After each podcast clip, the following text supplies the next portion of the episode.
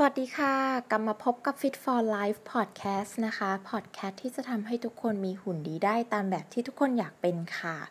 วันนี้กลับมาพบกับ episode ที่ 7 แล้วนะคะ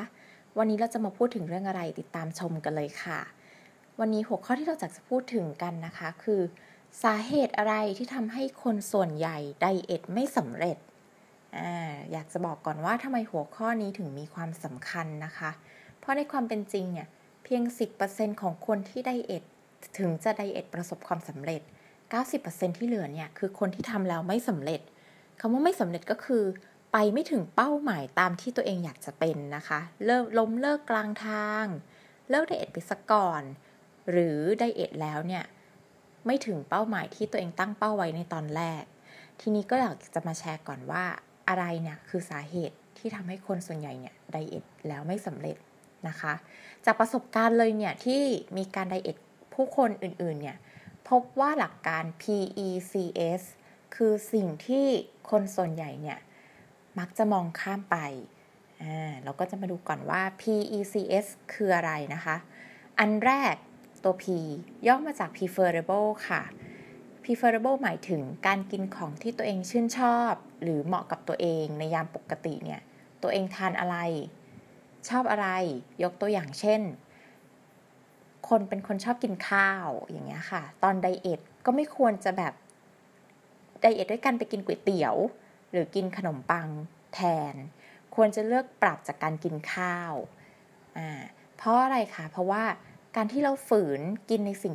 ที่ตัวเองไม่ชอบเนี่ยสุดท้ายหลังเลิกไดเอทเราก็จะหันกลับไปกินสิ่งที่เราชอบอยู่ดี เพราะฉะนั้นเนี่ยการสร้างลักษณะนิสัยในช่วงไดเอทนะคะ ควรจะปรับจากสิ่งที่เราเคยเป็นอยู่ เพิ่มหรือลดหรือปรับเปลี่ยนวิธีการปรุงอาหารแทนนะคะ มากกว่าการเปลี่ยนจาก A เป็น B ไปเลย เพราะว่าสุดท้ายแล้วเนี่ยเราก็ต้องกลับมาอยู่ในสิ่งที่เราเคยเป็นนะคะ ถ้าเกิดเราปรับจากสิ่งที่มันไม่ใช่ตัวเราเนี่ย แน่นอนว่าเราทำแล้วเราจะไม่มีความสุขอย่างแน่นอนสุดท้ายเราฝืนได้อยู่ไม่กี่วันหรอกค่ะ แล้วเราก็จะล้มเลิกไปเอง อันแรกคือ preferable นะคะ อันที่สองคือ enjoyable ค่ะ จากข้อแรกเนี่ย ถ้าเรากินอาหารที่เราไม่ prefer นั่นแปลว่าเราก็จะลดน้ำหนักอย่างไม่มีความสุขแน่นอนนะคะ เพราะว่าการกินอาหารที่ตัวเองไม่ชอบเนี่ย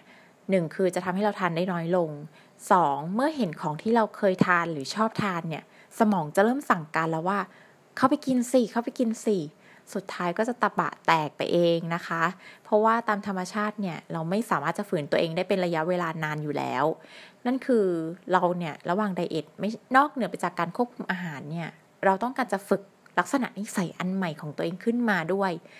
ทำให้เราสามารถเมนเทนอาหารที่เราทานได้ง่าย แม้ว่าจะออกจากการไดเอทไปแล้วนะคะ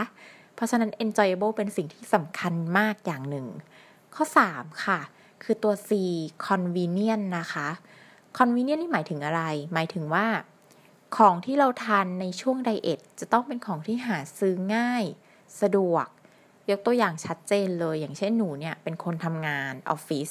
ไม่สามารถจะทำอาหารทานเองได้นะคะ คือทานนอกบ้านทุกมือ้อ เพราะที่บ้านก็ไม่มีใครทำอาหารด้วยนะคะ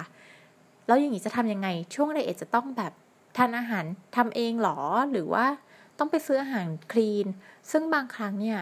แน่นอนว่าต้นทุนของอาหารคลีนที่ขายตามท้องตลาดเนี่ย จะมีอาหารราคาค่อนข้างสูงเมื่อเทียบกับอาหารปกตินะคะ เพราะฉะนั้นเนี่ยอายกตัวอย่างเช่นเลย อาหารคลีนแถวออฟฟิศขายอยู่ที่ 79 บาท เมื่อเทียบกับอาหารปกติอยู่ที่ประมาณ 40-50 บาท ต้นทุนเราก็เพิ่มสูงขึ้นแล้ว เพราะฉะนั้นเนี่ยมันอาจจะไม่ได้สะดวกสบาย ถ้าเราต้องไปปรับทำตามคนอื่น หรือทำตามแบบอื่น โดยที่เราเนี่ยไม่ได้ถนัดนะคะ เพราะฉะนั้นสะดวกสบายหรือ convenient เนี่ยก็ยังมีความสำคัญ ในช่วงไดเอทเนี่ยหนูจะเลือกทานอาหารที่ตัวเองหาทานได้ทั่วไป ร้านอาหารตามสั่งแถวบ้านที่ทำงานที่เราต้องไปทานอยู่แล้ว เลือกที่จะเป็นเบสในการปรับจากตรงนั้นเหมือนกันนะคะอ่าอันสุดท้ายเนี่ยจะเป็นตัว S หรือที่เรียกว่า sustainable นะคะ สุดท้ายเนี่ย ถ้าเราลดน้ำหนักไปแล้ว แล้วพอเราเลิกลดน้ำหนัก พฤติกรรมการกินของเราไม่มีการเปลี่ยนแปลง น้ำหนักเราก็จะกลับมาอยู่ที่เดิมนะคะ ดังนั้นแปลว่าอะไร แปลว่า การที่เราลดลดน้ำหนักหรือ diet ตามแบบที่ที่ตรงกับหลัก PECS เนี่ย เป็นการสร้างลักษณะนิสัยอันใหม่ขึ้นมา เพื่อที่ว่าเราจะไม่รู้สึกฝืนตัวเอง ไม่รู้สึกว่าการ diet เนี่ย เป็นสิ่งที่ขัดกับความเป็นตัวเองทำแล้วไม่มีความสุข เมื่อทำไปถึงระยะหนึ่งเนี่ย มันจะกลายเป็นนิสัยอันใหม่ไปเลยนะคะ เพราะหลังเราลดน้ำหนักเนี่ย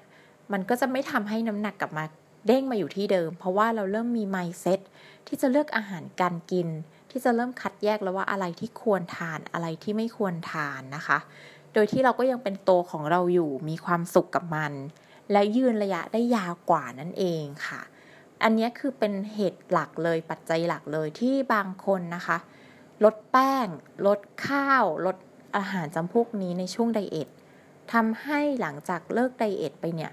น้ำหนักก็ค่อนข้างเด้งกลับมาอยู่ที่เดิม หรืออาจจะมากกว่าเดิมได้ซ้ำเพราะอะไรรู้ไหมคะ เพราะว่า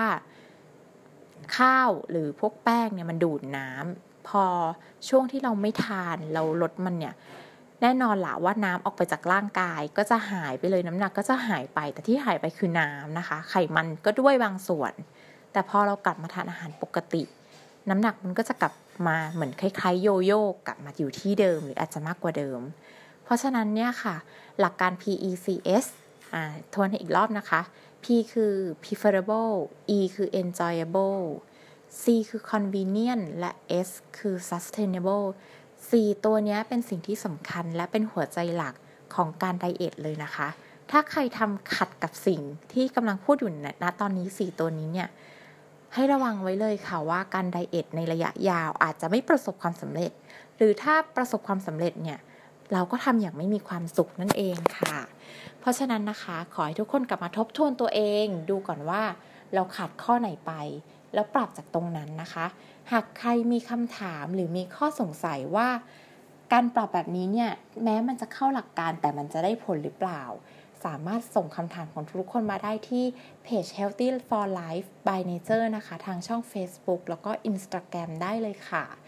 ขอบคุณที่ตามชมนะคะ แล้วพบกับ episode ถัดไปค่ะ สวัสดีค่ะ